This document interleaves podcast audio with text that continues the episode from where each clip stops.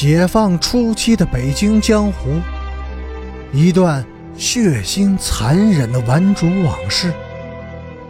欢迎收听《北京教父》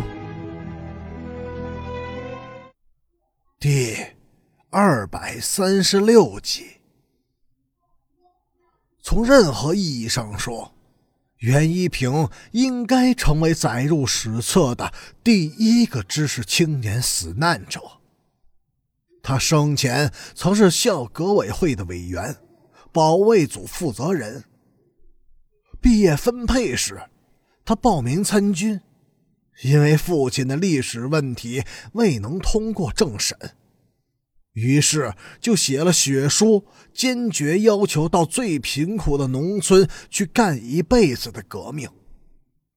他是那种学生领袖式的人物，心里阴暗。骄横跋扈，但却积极的靠拢组织，一贯能出人头地，却未能躲过这场灾祸。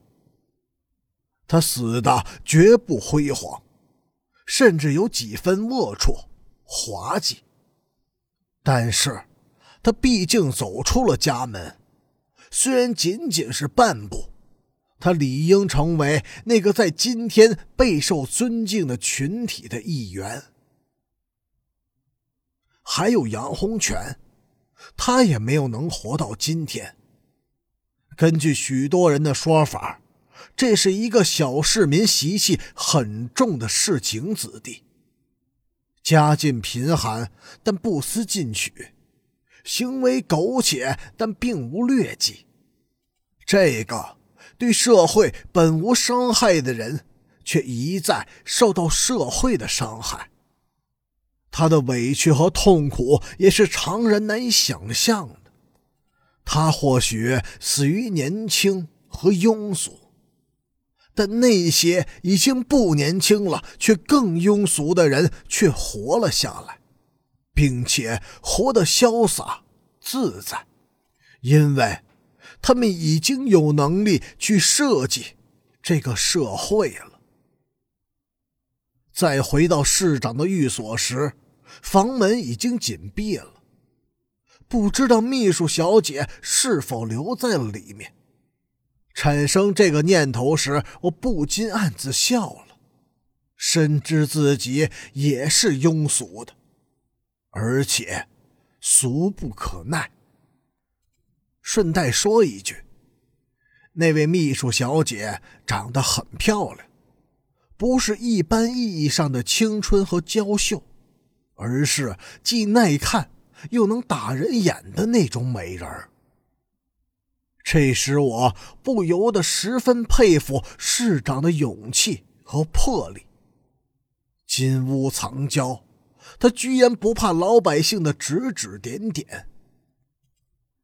是英雄能过美人关呢，还是历史磨难和忧患之后的一种洒脱，一种补偿，或者是权力？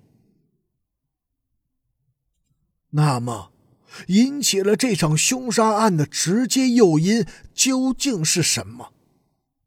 一只标着陈诚名字的皮箱？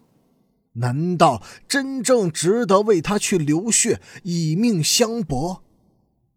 是争一时之气，还是另有不为人知的重大隐秘呢？